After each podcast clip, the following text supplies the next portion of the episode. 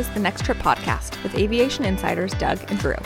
Together, with more than 40 years of industry experience, they are creating a network for other av geeks and travel enthusiasts to obsess about all things aviation. All thoughts and opinions are their own.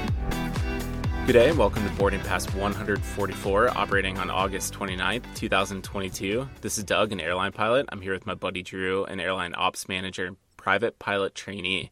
We're here to discuss aviation topics from an industry insider's perspective. Drew, it's been a relatively quiet week for both of us, at least on the work front. My daughter is recovering from surgery, which that's had its share of excitement. But this is an aviation podcast, not a medical podcast. Let's jump right into our aviation week. I don't want to get too deep in the weeds about all that home stuff. You got well. To... I, I just want to take a second though. Poppy did not follow SOP because the SOP is she has some procedure or something, some emergency when you're overseas. True. So at least she timed it. It, it yeah, it was it was like 18 hours before I left. I, I knew I had the trip, and then and then it was the ER visit. You're right. The ER was not while I was gone. That's mm-hmm. yeah. That that's definitely yeah. a it's a bonus. It's a good thing. Yeah. Yeah. so she's aligning herself with your with your new yeah. schedule. That's good. you got to meet some new hire pilots this week. You know, they bring them in and they'll introduce me real quick, and they always come in at the worst time, like everyone. Something said to me one time they came in when the, I was about to close a ramp. and I'm like, you don't want to be, you know. No, that's a great time. That is a gr- fly on the wall, stand in the back, and watch things happen. That would be awesome. Yeah, but I don't care. You know, whomever they bring, they're constantly parading people into the office. Hey, this is the SOC. I don't even know who these people are, and sometimes I have to ask, is this the Girl Scouts? Is it a Make a Wish Foundation? who is it? You know, because I, I, I want to talk to whomever is there. But with these guys, I know it's pilots because flight um, flight ops brought them in. they're walking around. This is a shift manager. I'm embroiled in something, but I'm like, this. No, I want to tell them. Mm-hmm. I want to make their visit meaningful. So finish what I'm doing, and then I talk to them. I show them around the office, like how we set up the real estate of the airport and who who watches what, and this is maintenance and this is customer service. And I tell them a little bit about what we do about gate holds, and I told them we want to be your favorite hub. So you know, let me know if there's something when you're flying out of here I'm always amazed at how little pilots know about the rest of the operation. It's crazy. I had this idea. I spoke to flight ops, and I think I'm also going to talk to uh, in flight, which is the flight attendants. Mm-hmm. When you have um, a group of new hires, let my team do a one hour presentation for you about Washington Dulles and what is our markets, what's our gates, you know, what are what are our banks, I think it'll be very enlightening. I think they'll enjoy it. I think it would be really beneficial because I, w- I was telling you a lot of what you talked to them about. I didn't get to experience, or, or uh, a lot of that I don't even know if not for talking to you on the podcast.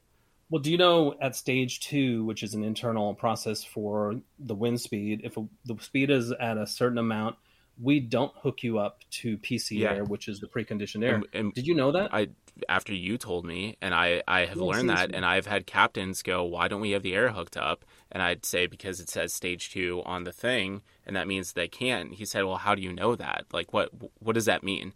There are people who've been flying for 30 years at the airlines and don't know these things. Not to say that a, a one hour presentation, everyone is going to remember everything, but I think mm-hmm. that, that that one hour sitting down with the new hires. Now, granted, they, they might they might remember about 10% of what you say because at that point it's fire hose but still like that that would be incredibly beneficial i think for them to to be able well, to learn that.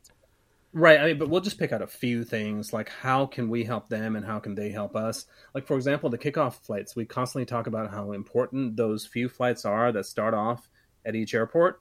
Pilots don't know. I, I don't think pilots know that their flight may be one of their flights. Mm-hmm. You know, and it's very easy to find if your flight is a kickoff flight. We have a certain name for it at our airline, but you know how much that helps the whole system if the pilots are also on board, making sure that flight leaves mm-hmm. on time. There's little things like that. Yeah you thought that one of them was one of your buddies who's now based. Because he's he's a new hire and he's based there and I, I wasn't sure when he was doing his visit and I asked you if well maybe my my buddy was there. I texted him. He said he wasn't but you guys ended up just chatting for a while. Yeah. I want to hear about your flight flight to uh, Frankfurt but I also want to talk about my flight because um, I did a glass cockpit just like yours so I want to talk about that. Okay. you had an uneventful flight to Frankfurt. You said it was a smooth trip. Anything stand out No, but both directions really smooth. We did see the northern lights on the way over. It wasn't quite anywhere near the same as what it was a couple weeks ago when I went over there. It, I, I mean, now I understand that during the summer, I guess if it's dark enough, then yeah, I guess you'd see the northern lights during the summer. I, that was news to me, but that's two flights in a row heading that direction that where you saw it. We went far enough north and we saw it. Now, I have a question for you. Before you left, so you were the IRO pilot, which is the relief pilot. So mm-hmm. you're not you're not part of the crew that's taking off and landing. You're, you're, the relief. Yeah. And I think you said your sleep schedule, like your sleep schedule for this flight, was your time, nine o'clock to midnight. Is that right? Roughly local, like my what my body clock is. So help us understand that. So that is th- three hours, right? Mm-hmm. This is uh, eleven hour flight. Ten and a half, yeah. So are you telling me the the pilots that are taking off and landing are you're working the rest of that other than those three hours? Mm-hmm. Yeah, that's yeah, crazy. You're doing most well.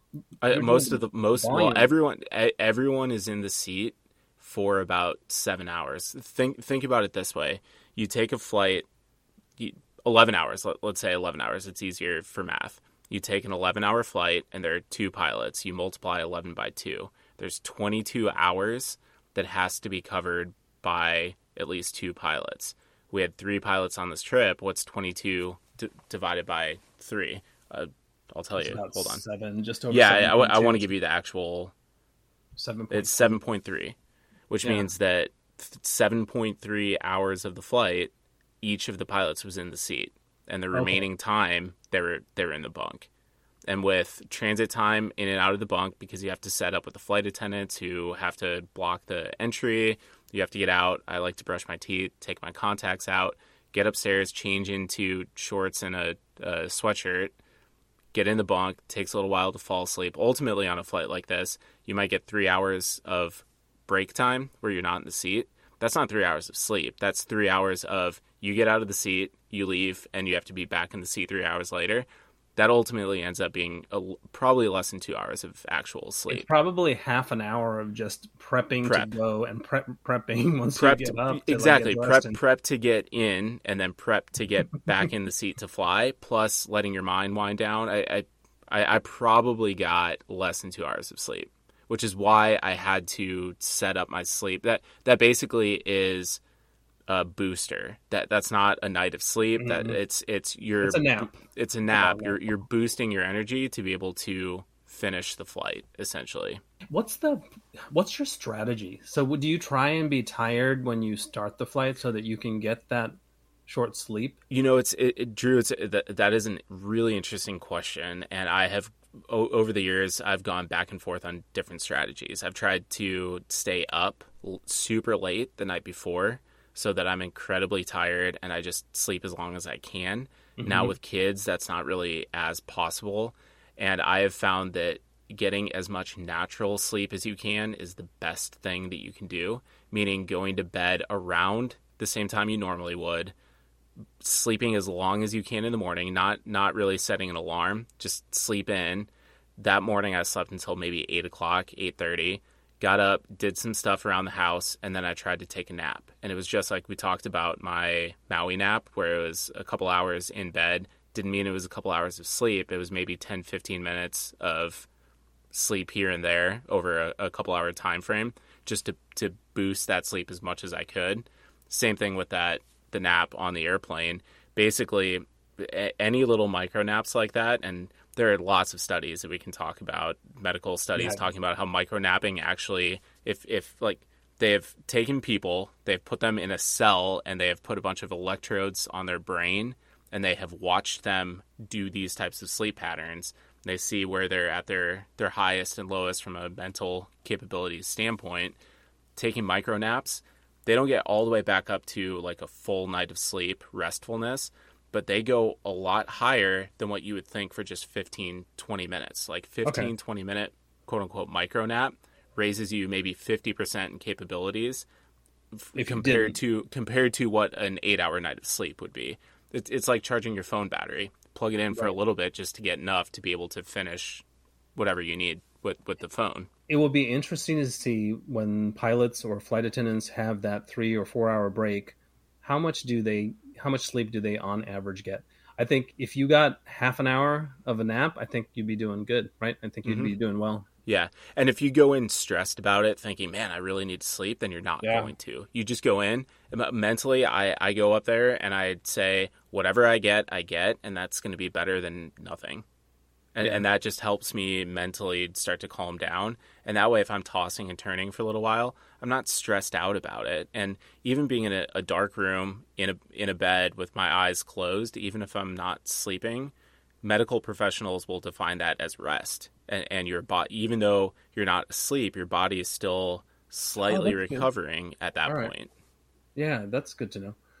All right, another question about Frankfurt. It seems like half the time I'm arriving in Frankfurt on a very prominent flight, right, from Washington D.C. to Frankfurt. You would think that would be a flight that's important that they would want to put on a gate. hmm I would say more than half the time I am parking at a remote stand, Yeah. and we all have to wait for a bus, which Yeah. adds so much time. Did you arrive or depart at a hard stand? No, both the times I've flown to Frankfurt on the triple, we have had a gate. I have flown into Frankfurt as a passenger where we didn't. I, I think it's it just so happens that the time of day that I've gotten there, because I. I was not. It was the were same flight both times Yeah. on the triple. It was later. It was after a bank, and they had a gate for us. Yeah, you weren't arriving during prime time. No, that, that's morning. Europe though. That it, and we've talked about that. You, you could go to Amsterdam, London, Frankfurt, Munich, anywhere, and you, you might get a hard stand. It's it's just it's different in in Europe than it is in say North America, like we're used to.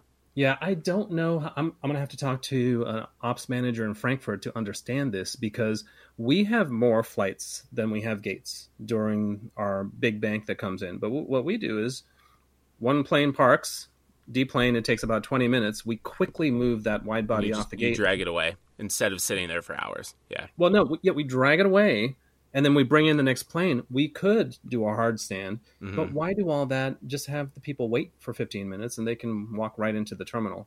yeah. That- long discussion. Anything else on uh, regarding that flight?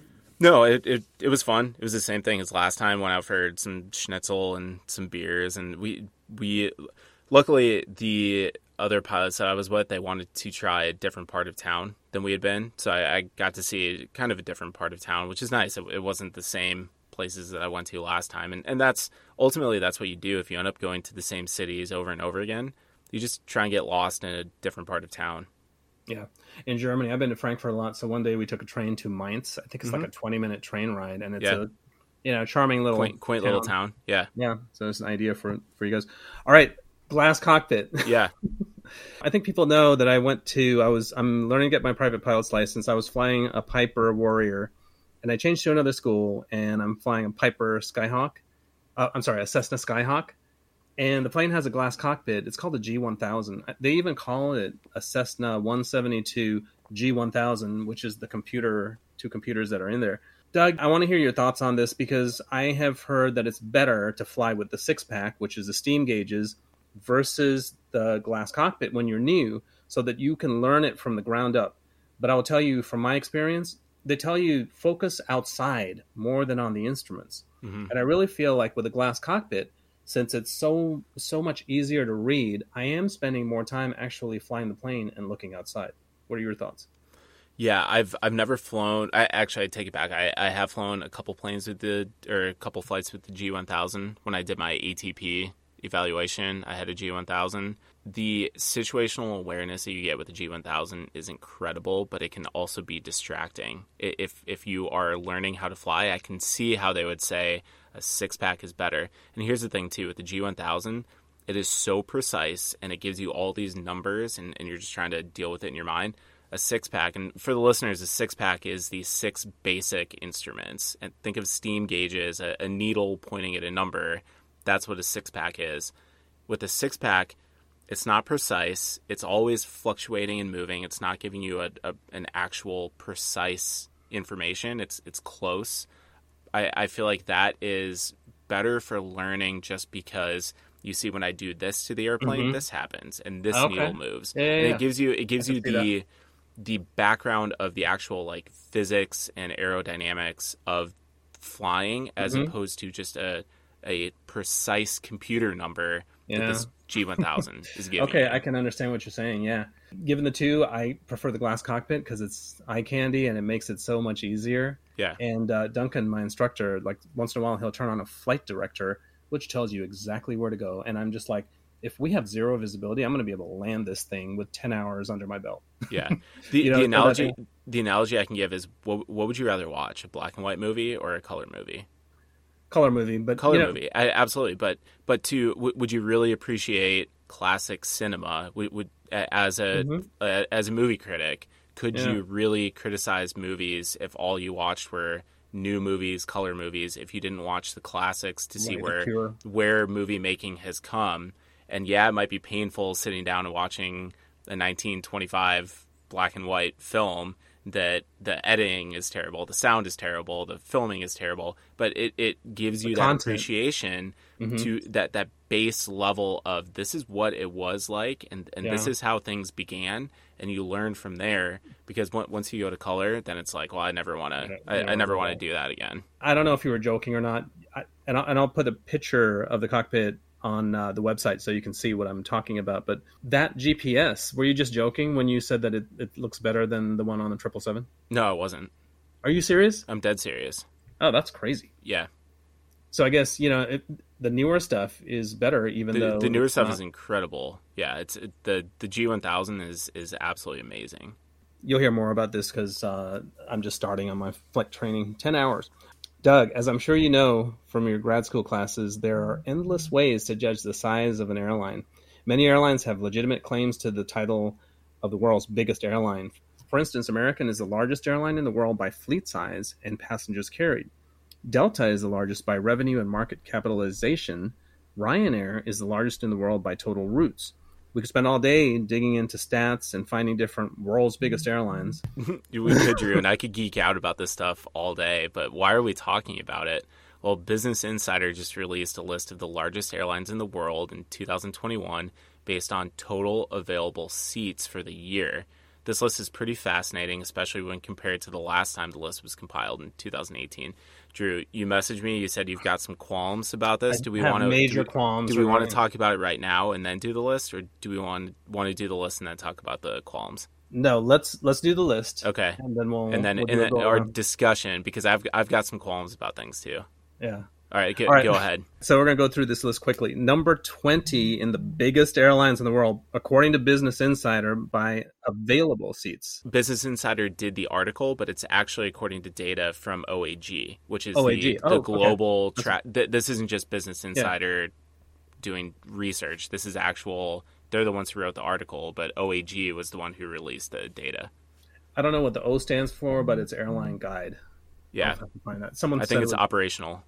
Operational. I Okay. think so. Yeah. Yeah, someone at work thought it was other airline guide because that's what you look at for other. number twenty is um, Alaska Airlines. They didn't change. 2018 before COVID, they were number 20. And then we, I have a list of uh, Chinese airlines: Shandong Airlines, Hainan Airlines, Xiamen Airlines, Sichuan Airlines. These are 18, 17, and 16. They were not even in the top 20 in 2018, so they're moving up. Number 15 is EasyJet. They were eight in 2018, so it looks like COVID really hit them. Back to China and Shenzhen Airlines is number 14. It wasn't even even in the top 10, top 20 in 2018. Number 13 is JetBlue Airways. This is interesting. They were not in the top 20 in 2018. Number 12 is Spirit. Spirit wasn't there in 2018. Number 11 is uh, Turkish. They were number nine, so they took a, a slight drop. Number 10 is Ryanair. They were number 5 in 2018. Number 9 is SkyWest Airlines, not in the top 20 in 2018. Number 8 is Indigo, number 13 in 2018. Number 7 is Air China. They moved up from number 10. Number 6 is United. They moved down from number 4. Number 5 is China Eastern. They moved up from number 7. Number 4 is China Southern. They moved up from number 6. Number 3 is Delta. They moved down a spot from number 2. Number two is American. They moved down a spot from the top in 2018. And number one airline in the world in 2021, based on total seats, Southwest Airlines. They moved up from number three in 2018. Drew, a couple take takeaways here because you mentioned China. You mentioned a lot of like JetBlue, SkyWest, Spirit that are in the top 20 now and they weren't in 2018. I think the reason why is 2021 international still wasn't really back domestic travel in China and domestic travel in the US were so much bigger than anywhere else in the world. And that's why for 2021, there are all these Chinese airlines, some of which I like, I, Sichuan Airlines, I've never heard of them. And they were the number 16th largest in the world in total seats available in 2021. That That's amazing. That just shows, well, and another takeaway Boeing and Airbus, they always talk about how big the Chinese market is for for their future growth and, and revenues and, and all that. This list just goes to show there are all these Chinese airlines who are top top size in the world. There is just so much market there. India, I think, is going to be next. Right. So looking at the Chinese airlines, it's seven of them. It's approaching yeah. half of the top 20. Here's my beef with this available seat miles or ASMs or ASKs, available seat kilometers. Back in the old days, when I was going to school and I was in airline business class, we always rated airlines by revenue passenger miles or RP RPMs or RPMs. RPKs, mm-hmm. revenue passenger kilometers. And what that is is that's the number of butts in seats, number of people multiplied by how the distance that you're taking them. Yeah. So you flew 350 people, only 350 people, right? But you flew them a 5, long 000, distance, five thousand miles. Versus Southwest may have uh, a smaller plane that flies three trips to equal that. Mm-hmm. I think that that is a better gauge of the size of an airline, revenue passenger kilometers or revenue passenger miles. In fact, most of the major publications back then, and probably even now, we can look Air Transport World, Aviation Week, they would always classify them by revenue passenger kilometers. Yeah. And somehow that's changed. I, I, think that's a better gauge. Can I tell you why that's a better gauge? Yeah. This is available seat miles. So I looked into the load factor for these Chinese for Chinese airlines in general for this year. Mm-hmm. Doug, it's only 70%. In the US, our flights are 80, 90 bet- between 90 and 100% during the summer during this yeah. period. You're flying a lot of empty seats and my other question is does this include planes that they have that are just sitting? No, there's no. lockdowns. No, be, no, because it, if it, it, wouldn't go into ASMs because that is every time an airplane takes off. If an airplane has 200 seats, every single time it takes off, whatever flight it's doing, you take that 200 and you multiply it by the miles it's flying. That's the ASM, and that's how you get ASMs, available seat miles, or as you said, ASKs for the year. Now, here, here's I, I would counter this this point I would say I think if you're looking at what an airline's possible capacity is, a- ASMs are the best way to do it capacity, because yeah. that yeah. is saying this is the amount of seats that we can possibly carry people, even if we don't. And mm. then and then if you want to to caveat that number, you say, and the load factor was this. So you could say Southwest was the largest in the world for ASMs in 2021 and they also had a load factor of 91%, right, 89%. Number yeah. uh, let's China number 4, China, China Southern Airlines, which was the the largest Chinese carrier in 2021. Mm-hmm. You could say, you know, they had X X number of, of billion ASMs, but their load factor was only 65%. from a from an available standpoint, they were very large, but they weren't filling a lot of those. And and you can you can caveat it that way. I, I I think that's probably the better measure, and that's why we've moved away more for, or less from the RPMs, the the actual butts and seats, to the available, saying this is the capacity because that shows the size, the actual size of the airline from a number of flights, a number of seats, a number of airplane standpoint. Oh yeah, that makes sense. So that's how much. Um, it's almost how much potential they have. Like when yeah, the planes are full. Think of it like kinetic energy from from yeah. a science. You know, we, we talk about science and, and data. ASMs is kinetic energy. That is that is potential. Or no, sorry, no. It, it would be potential energy, not kinetic. Mm-hmm. It, it is. This is the potential of the airline. If everyone yeah. buys all all those seats and and tickets on those airplanes. Yeah. A beef that I have is when you judge the largest in the world. We said that Delta is the biggest by market capitalization market cap is if you were to liquidate the airline, this is how much money you would get from it. I, mm. I get it mm. from a business standpoint, but from an airline standpoint, that matters to, to me. Uh, it doesn't. That matters yeah. absolutely nothing. Cool. They they have a higher stock price, more stocks, and and more assets than someone else. Does that really tell you much about the airline from an operational standpoint? Right. Yeah. Regarding size, yeah, yeah. it doesn't tell you operationally how large they are. Yeah, I think we should create our own. Let's we could have uh, revenue passenger RPLs, revenue passenger lounges. So the largest airline for us.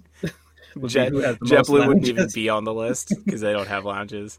Yeah, or we could say we could size them by the number of uh, red wine varieties they have on board. no, I'm sorry. I mean, there's several ways of looking at it. This is another way of looking at it.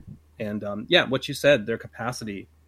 That makes sense. That's a good way of looking at. It. yeah, I, I, think is. that's why there there was that shift from ASMs to to or from R, R RPMs to ASMs. Yeah. Yeah. Interesting. Well, Drew, you know I always find these sorts of data-driven lists fascinating, and thanks for indulging me on that last topic. And I'm, I'm glad that we had a little bit of an argument there because we, we both had some qualms about the, the data, and that that's why I tongue-in-cheek kind of said all these airlines have claims to the world's largest, and right. I think Turkish is the world's largest for number of international destinations served, or something like that. Well, so I thought I was getting a break from data, data stuff, but we're going into another even more deep dive. we are, and and that's where I'm transitioning to. Drew, t- take away this first news story. No, this is really good, and I actually got some more information on on where things might be going. I, just today, I sent you the uh, was it the GDP, the GDP for our mm-hmm. country, and we'll talk about that in just a yeah. second. But inflation is easing, Doug. It's still close to historical highs, but airline ticket prices which were a key contributor to growing inf- inflation, are starting to fall. July inflation was at 7.8%, lower than it was in June. According to travel website Hopper, airline ticket prices are much lower now, too. Flights from San Diego are $230 cheaper on average than the previous monthly high in May. Yeah, I mean, you That's remember the thousand dollars to get from DC to San Diego? That yeah. was normal. Yeah, you know, I'm glad I, that's not sustainable. Uh, flights to Hawaii are down $154, and some flights to Europe are $300 cheaper. Hopper lead economist Hayley Berg said that domestic trips in September and October will cost an average of $238, which is down 37% from May. She does expect fares to rise again to around $300 by November as holiday travel begins to set in. We're getting back to uh, a sense of normalcy. Mm-hmm. So I sent you this. Uh, I sent you this this morning. Some define a recession of two quarters of negative growth, mm-hmm. and we have had officially we've had the first quarter and the second quarter had negative growth, but when they relooked when they reviewed the numbers for the second quarter, it wasn't as bad as we thought. It was only a GDP drop of about 1.6 percent. A lot of numbers, but this is basically saying it wasn't as bad as we thought, and by that definition, we are still in a recession, but it could be a shallow recession, as you you mentioned. Yeah, and, and the trend changed too because the first quarter it was a lower drop than what it was in the second quarter, meaning it correct it course corrected slightly in the second quarter. And we we don't know what the third quarter will be, and we're not economists, and this is not an economic podcast. But we also uh, on that text chain this morning we talked about how revenues are down bigger than GDP, and and that's that's a big indicator too. Is is company revenues? That means people are spending less, and and that means inflation yeah. is biting into this. But ultimately, what you said this is good news. That this is people saying, economists and analysts saying ticket prices are down. Now is the time to actually start buying again because I think there right. were a lot of people that, that, were that were priced out of the market during the summer because it was just so nuts because of all this all this revenge travel that we've talked about and Heathrow and Amsterdam capping price or capping numbers and, and all this and we're, we're getting yeah. back to that normalcy where the crowd who hadn't traveled during COVID who had a lot of money saved up and, and just threw all their chips in and said let's go that's done and we're now back to the normal historical hey around Thanksgiving, around Christmas, you want to travel, you're going to pay more. But be, between the summer travel and, and then, yeah, pr- prices will be down and they're down more closer to normal levels, not these crazy elevated levels that, that they had been. I think that's a good thing. It's a good thing. And, you know, as far as the airlines, it's really not that bad because fuel prices are also going down. We have we've spoken on this podcast about how labor and fuel are the biggest expenditures of an mm-hmm. airline. So in 2019, this is uh, this is from Airlines Airlines for America. A4A. Mm-hmm. A4A, yeah, this yeah. is from A- A4A, which is the trade group for the large U.S. carriers. So they said that in 2019, labor was 32.3 percent of their costs, followed by fuel at only 17.7 percent. fuel back then was two dollars. This oh, you're gonna love these people. These are your so this is from the bureau. these are my people. These are your people. so I dug into this and I found these numbers from the Bureau of Transportation Statistics. And no, Doug, we are not having them on the show. I'm, I'm sure they're great. Have you been to the? Have you? Side note: Have you been to the BTS website? I, this is where I got the information. It is trash. It's, the the BTS website. It is so hard to find anything, but once you do, uh, Drew, it, it, oh, it is like crack. It, it is there is a trove of information, and literally, it is probably someone sitting in the basement of some archive in DC right. Who gets this data and just hits upload, and it, it looks like 1995, but there is a million data points that you can just pull from the, the BTS website. Right. So if you work for the BTS and you're listening to this episode, yeah, I, am kidding. You can come on the show, but we'll give you 10 minutes because this stuff is so. It's basically all spreadsheets. So I yeah, go into their site. If you want to know the price of a gallon of aviation fuel in 2008 in March, you'll find it. It's on a spreadsheet. Exactly. It's on a spreadsheet. and their website is so poor, Doug. I went to it on my phone. I had to turn my phone. Yeah. Because the spreadsheet wouldn't show because they probably updated it like your work, uh, you know, where it says Ozark Airlines is yeah. a choice for you to book. June 2019, a gallon of avgas or Jet A was $2.03 a gallon. 2022, in June, it was $4.07. So gas has doubled in price. Labor and fuel is about the same now. It's about 20%. We're getting a lot of raises in the airlines, all of us pilots are getting huge raises, so labor is going to be higher again as fuel prices come down. This relates to the the ticket prices going down because fuel fuel prices are also going down, which is good. Yeah. Can we move on? That uh, thank you for indulging me. Seriously, that no, that was, great. that that was great. You know, I love that, and I've spent a lot of time on the BTS website. I I, I joke about how terrible it is, just from a, a user perspective, and it is really bad. But there's a treasure trove of information. If if you want to absolutely nerd out on stats and, and data, the BTS website is is where you need to go. Moving on. We spoke several episodes ago about the U.S. Transportation Secretary Pete Buttigieg's threats to airlines regarding their staffing levels. Well, he's back in the news this week, promising action against airlines and the issues they've experienced this year. Quote, when the right thing to do is roll up our sleeves and bring the airlines to the table and work with them, I prefer to do that. But we're also going to use our enforcement powers to make sure passengers have a better experience, end quote, he said to MSNBC. The DOT is seeking to fine airlines for what it calls, quote, deceptive practices. For example, scheduling flights that the airline generally knows it won't eventually operate. We're going to talk more on this topic at the end of the show. You, Can I stop go, you right there, yeah, real go quick? Ahead. Our airline and the major airlines are pretty similar in this. We have a completion factor of close to 100%. So to say that we're we're scheduling flights that we're going to cancel is not true. Yeah, the the, the cancellations the the cancellations for this year, to, like U.S. wide, all airlines are three something percent. Historically, okay. at this point, they're two point something percent. Which, what? yeah, yeah, like going from two to three is a technically a fifty percent increase. And and when you look at the percentage increases, that mm-hmm. might seem like a lot, but when you're when you're only canceling three percent of flights as opposed to two, really yeah. isn't all that much different. I, I and I, I'm not I am not trying to apologize or uh, how do I say this? I'm not trying well, to say we're not trying to we're not trying to whitewash the problems. No, no. If, if, you're one of those, we have had staffing issues, right, that are completely controllable by by us. Yeah, and if you're one of those people on those canceled flights, I'm not trying to take that away from you. Yeah, that that sucks. That, that's not fun. I've been there. But when 97% of the flights are not canceled and 90 some percent are operating on time in this crazy environment that we're having, I, I think that that's pretty good moving on to the, the rest of the bullet points, he says he mostly blames the issues on airline understaffing, and this is the main part of the topic coming up now. Airlines have countered that staffing issues at the FAA have also led to many of the problems that travelers have faced this summer, something which the FAA has denied on multiple occasions. This is where things get really awkward, and this is the, the main point of this topic. Yeah. Last week, the New York area airports had a day where flights delayed at all three major airports, LaGuardia, Newark, and JFK. The, the delays were upwards of two hours, and the culprit, FAA staffing shortages in New York. The FAA said last month it was on track to hire a thousand new controllers this year, though it has 1,500 open positions as it stands currently. Drew, everyone's blaming each other. Everyone has a little bit of culpability.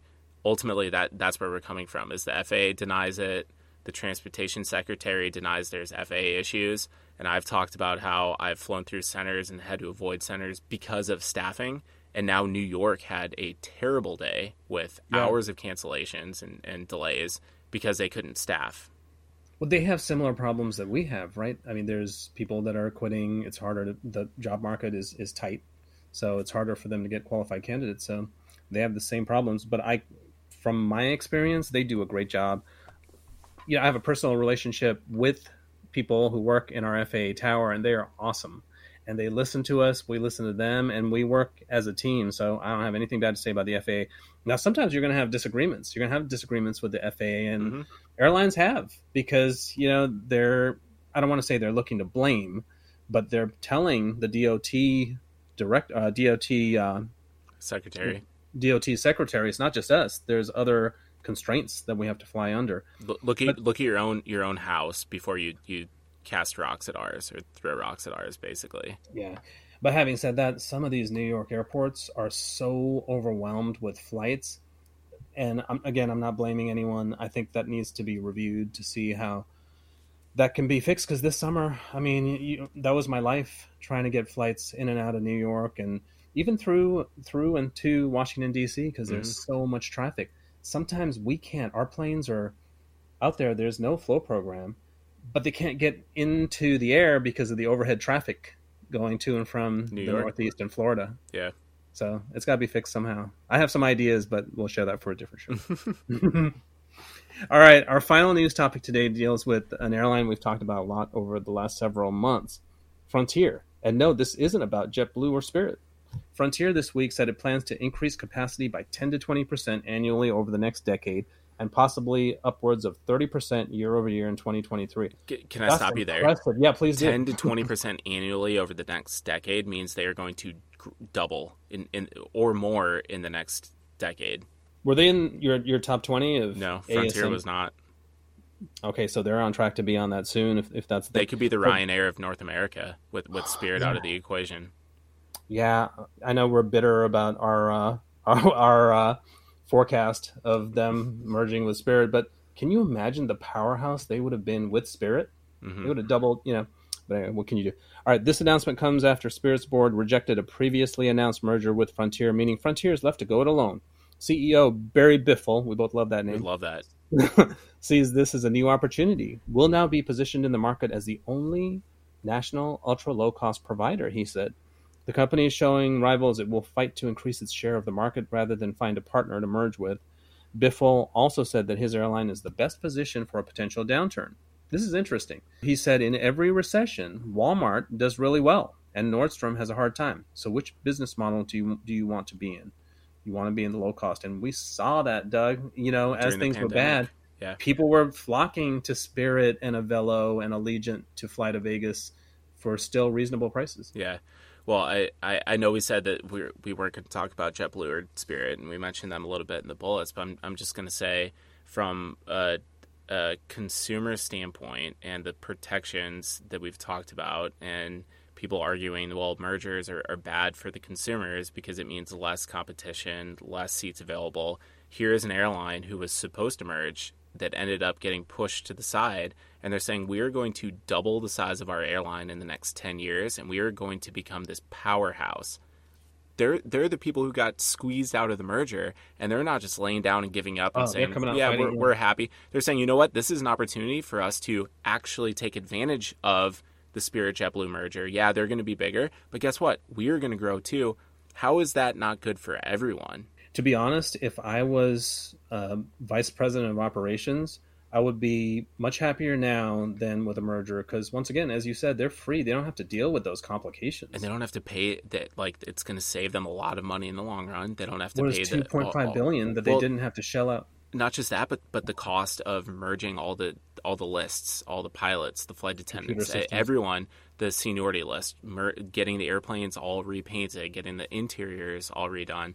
They're able to grow organically and not have to pay those uh, those crazy additional costs that that JetBlue is going to have to pay for now. Well, and they're also not shackled by the DOT and the DOJ putting restrictions on telling them give up slots and yeah that must be a very very stressful job right now whoever is in charge of uh, running the operation at jetblue because now you have to merge two different airlines route structures they are getting a head start though i see them cutting a lot of routes like to newark fort lauderdale and newark yeah they're mm-hmm. it's a good sign for the merger to go through that they're they are proactively cutting those routes yeah i can say they've already done some work Drew, as we mentioned in one of our news topics, the DOT wants to fine airlines for scheduling flights they know they won't operate. This week's headlines regarding cancellations might seem apocalyptic. Some examples are, quote, British Airways cuts 10,000 flights from its winter schedules, end quote. Or another one, U.S. airlines are cutting thousands of fall flights. Or yet another, American Airlines cuts 31,000 flights from its November schedule. Drew, what's going on? Is this normal? It is normal, Doug. We see this every year.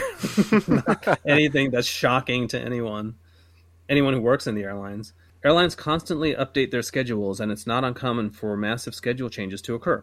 Due to the recent instability in the industry, these changes are making headlines now when they likely wouldn't have in the past. Here's a quick lesson in airline scheduling flight schedules are planned months in advance, sometimes years. In most cases, the schedules are loaded into the reservation system 330 days before the flight is scheduled to operate.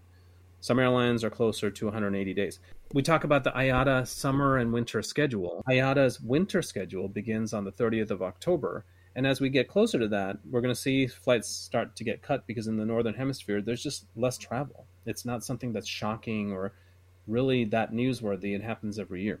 Once the flights are loaded in the system, they are bookable by passengers. As time gets closer to the flight, airlines will reassess their schedule for a given month, usually two to three months in advance, if it seems demand is higher than they expected and they have slop you put slop in the system do you mean slack in the system Sl- slack slop same yeah. They have slop or slack in the system more crews and planes. They might add flights. If the demand is low or it seems like resources might be strained they'll cancel flights. This is happening right now doug. We haven't gone into our winter schedule so to speak but we are going to see flights to destinations like Madrid, Lisbon that we have seasonally go away. It's not something that's shocking. It's mm-hmm. something that happens every year. Yeah, I, I, I, want to go back and we'll use American as the example that they cut 31,000 flights from its November schedule. American adds its flights into the, the the bookable schedule 330 days in advance, meaning that their November flights they loaded sometime in December, possibly January. That's 330 days in advance in mm-hmm. Jan- December of 2021, January of 2022, Americans said this is what we think our November schedule will be. As time gets closer, they reassess that and they say we might have a flight from Charlotte, th- th- five flights a day, let's say from Charlotte to Kansas City. And it's not booking very well. And they'll say, you know what? We're just going to drop the Charlotte to Kansas City route altogether like we won't even fly Charlotte to Kansas City anymore. That's five flights times 30 days in November. That that's quite a bit of that 31,000 flights. It doesn't mean American is not serving Kansas City anymore. It just means right. if you were booked from I don't know, Boston to Kansas City and you were supposed to connect through Charlotte, you you, you won't anymore. There are seats available for them to rebook you through Philly to rebook you through JFK, to rebook you through Chicago, through Dallas. You are not going to not get to Kansas City. It's just yeah. You're not going to fly through Charlotte anymore. And five times 30, that's 150. 150 of those flights are just gone. That doesn't mm-hmm. mean that that the airline booked it trying to get money knowing they're not going to operate it. It's just they're yeah. saying there is not a demand to fly Charlotte to Kansas City five times a day. We're just gonna we're, like we're gonna cancel that altogether and just reshuffle right. and shift them through. And Drew, I, I can't tell you how many times as a paying passenger I booked a family vacation six, seven, eight months in advance pre-COVID, and then a couple months prior, I get an email from the airline saying your flights were canceled. We have rebooked you. You're still traveling. You just might be going through Salt Lake instead of Chicago, or right. you, you, know, like all, all these crazy different things. And they're doing it in August, which is three months in advance. No one, no one is out at this point. It's not like it was the day prior. This is yeah. not the airline trying to get money from passengers, saying we're gonna we're gonna do this cash grab and then not get you to your destination. This is normal. This is how schedules work. Well, yeah, and our schedule reduction for the fall is similar to any other year. Of course, it's we're still struggling with flights to Asia, for example, so we're not back to where we were in 2018 in terms of that. But the reduction, like I'd say, the percentage wise, is similar to a normal year. Well, and, and going back to American too, we've talked about American and Boeing's struggles with the 787, and American thought that they were going to get a dozen 78s in the last year.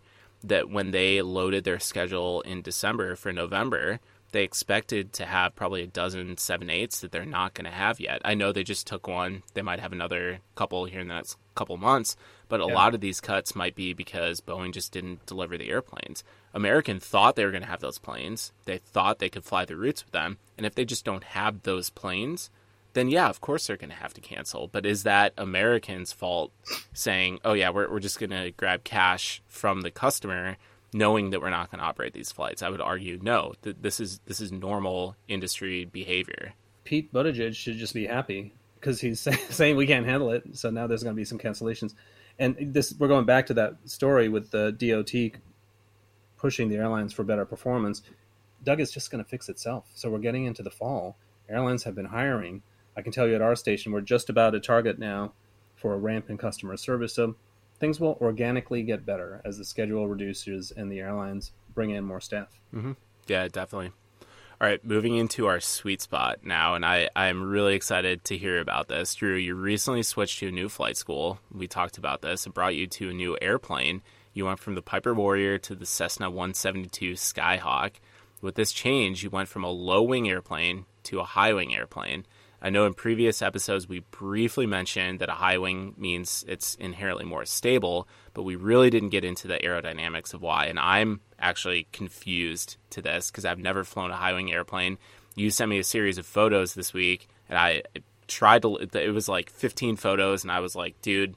Let, let me let my mind catch up. I have no idea what's going on. I, I need to hear it, not just see it. Can you educate the listeners and more importantly me about why a high wing aircraft is more stable and ultimately better for, for training. I have a degree in aviation. You have a whole career in aviation, flying planes. But we need this this brush up in our knowledge once in a while, just to like uh, reconnect with the basics of mm-hmm. flying. so that's what's great about this this flight school because I'm learning this stuff again, and it's exciting again, and I get we get to talk about it on the podcast high wing plane versus a low wing plane. Why is the high wing plane more stable? So when, when I'm talking about stability, I'm talking about roll. So when you turn left or right, which plane is more stable in the roll? Let me make it really simple for everyone because I sent you those 10 pictures yeah. and I'm thinking this is actually much easier. The center of gravity on a, a high wing plane, center of gravity is where everything balances on on a plane. So that's your balance point. If you're looking at a seesaw, that's your fulcrum. You for, for the listeners, think of a pencil and then think of like a wing on the pencil mm-hmm. and like that center point, that's the center of gravity.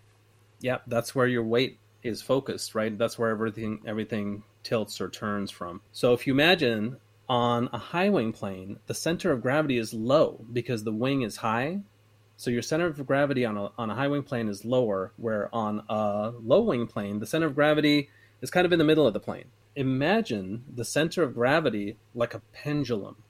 So when the plane, I get it. Turns, I totally get it now. Get it? Yes. So, but you, you, using your hands, you just because it. The, it's it's a fulcrum. The the mm-hmm. the farther your CG is away from the actual wing, the yeah. easier it is. Like the less that it takes to stabilize. Whereas when it's yeah, close, exactly. it takes a lot more of a, right. a moment or, or uh, of movement because your your fulcrum is is a lot closer.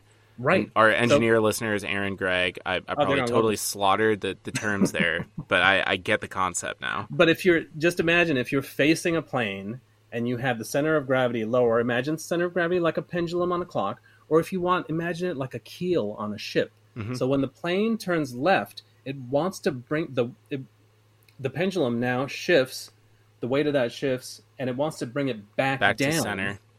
And that that will draw the plane back down to a straight and level flight. So that's why it's more more stable. But the other thing I learned is the planes that have a low wing to counteract the lack of stability that a high wing plane has, the lower wing planes, if you look at the wings, they have more of a dihedral. Yeah. And that is the the angle, the wings are angled up. So you have a dihedral on the wing.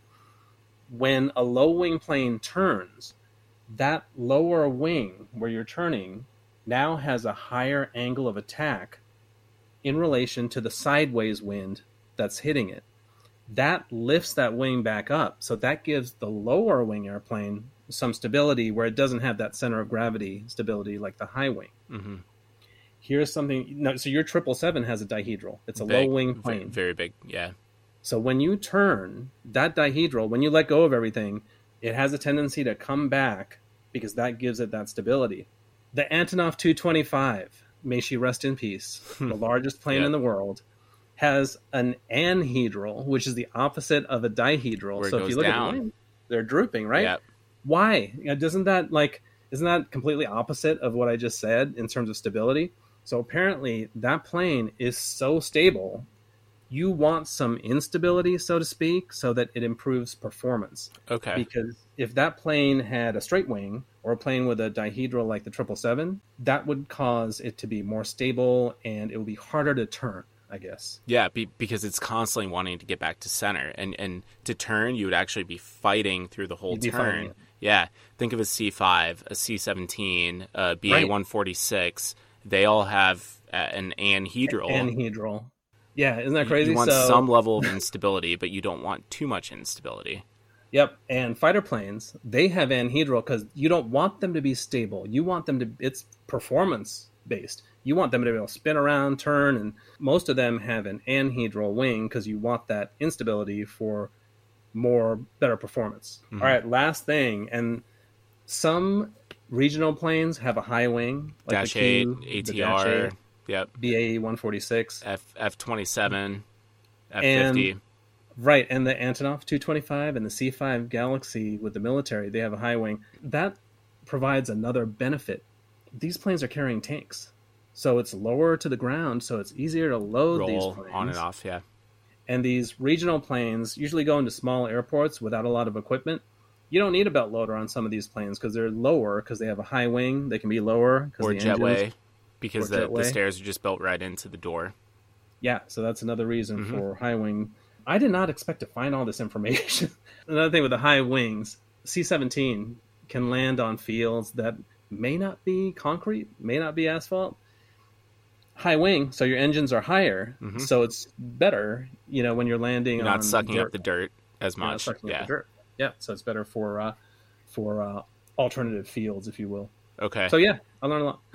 a question that came up was why do more commercial airplanes not have a high wing? Do we want to do a, a deep dive into that as another another topic later, or talk about it now?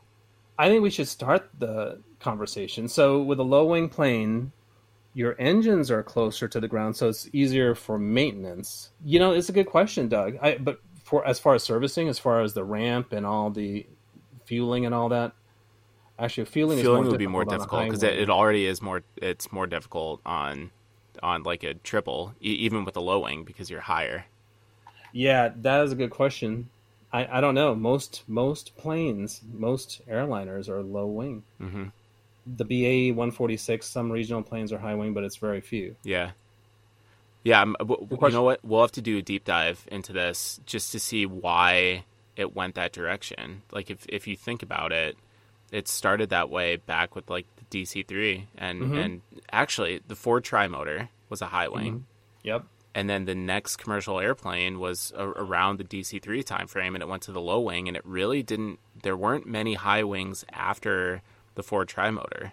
I think it was a Boeing 247, and it was a low wing. That was one of the first airliners before the DC, after the Ford Trimotor. Th- this is definitely going to be a topic because we'll have to see why they went with mostly low wing. Yeah. For cargo, I can completely understand. For military and cargo transports, I can understand that. But for airliners, if you had a high wing 737, you wouldn't have to worry about because right now the wings are so low, you have to like flatten out the bottom of the engine cowling hmm so that it won't so they have some clearance. Yeah. interesting stuff. Aaron who listens he's uh engineer. He probably is uh concocting a, a four paragraph response as we speak, which is great. No, that that's good because we won't have to do the research for the for the next time that we do this topic. But no, that that is a really good question as as to if if it is more stable, why do commercial airplanes tend to be low wing the majority of the time? And and there aren't any big aside from like the the BA one forty six is probably the biggest commercial airplane that I can think of that's a high wing from from a C- from a weight and a and a um, passenger count standpoint. The C5 was originally planned. What what what became the C5, I believe, it was a Lockheed L100, was originally planned as a wide body jet alongside the 747. Mm-hmm. And they decided to go the path of the military because they thought that would be more lucrative. But we almost had a high wing uh, jumbo jet or high B- wing. B- it, it's bigger than the 747. It, it would have yeah. been the precursor to the A380. It, it would have been yeah. a double, a full double decker passenger airplane. I, I'm, I, wondering. I'm wondering if cargo has something to do with it. That like the shape of the airplane, being able to get cans underneath. I, I don't know if that has something to do with it, possibly. Yeah, I'm just trying to think. If we had, I mean, the cans are loaded in the front or the back, so you'd be clear of the wing. So I'm I'm just wondering about the shape of the airplane. Uh, because like okay. a C5 is is like a pear shaped. Yeah. And you can't really get the cans because the the floor is so low. But that right. that has to do with more getting the tanks and helicopters and stuff on and off. Yeah, or maybe Doug, maybe it's just random. You know, it's just the luck of the draw because you can make them, you can make both of them more stable or less stable based on the you know, anhedral or dihedral. Yeah, exactly. Wow, that's that's awesome. I'm this this makes me feel a lot better about all those pictures that you sent me because I was looking mm-hmm. at those. Well, part of it was I was also dealing with all the medical stuff, and I was trying to right. I was trying to like wrap my but head think, around all of that. I think what was confusing is I also sent you a low wing plane and the center of gravity there, and I was trying to show you clockwise or counterclockwise. Yeah. Instead of just making it simple, just imagine a pendulum. The pendulum is going to pull you down. Yeah. If it gets if it gets displaced. Mm-hmm or a keel on a ship. That makes yeah. sense. No, the the keel on the ship is is a great thing too. That was awesome. We'll we'll come back to this topic regarding commercial airplanes. If if anyone knows, let us know. Uh, otherwise, we'll we'll do a deep dive and do some research. But either way, we'll we'll come back to this. To our listeners, this podcast is your show, so go on our website, nexttripnetwork.com. Let us know what's on your mind so we can talk about it or give us your feedback. You can also follow us on Twitter or Instagram at Next Trip Podcast. Please tell your friends about us so we can reach more people who love aviation and travel. Doug, you just said uh, it is their show. Based on that, get to work on tell- finding the answer for us. all right. Thanks to all of our listeners for your support and for joining the conversation. We'll see you next week. And in the meantime, stay aviation tough. This has been the Next Trip Podcast. Visit nexttripnetwork.com for information about previous episodes, trip reviews, aviation photos, and other aviation related content. This is your show, so search for The Next Trip on Twitter and let Doug and Drew know what you want to talk about. Not on Twitter? You can also email them at nexttrip.podcast at gmail.com. Please consider leaving a review wherever you download your podcasts. It will help other listeners like you discover this show.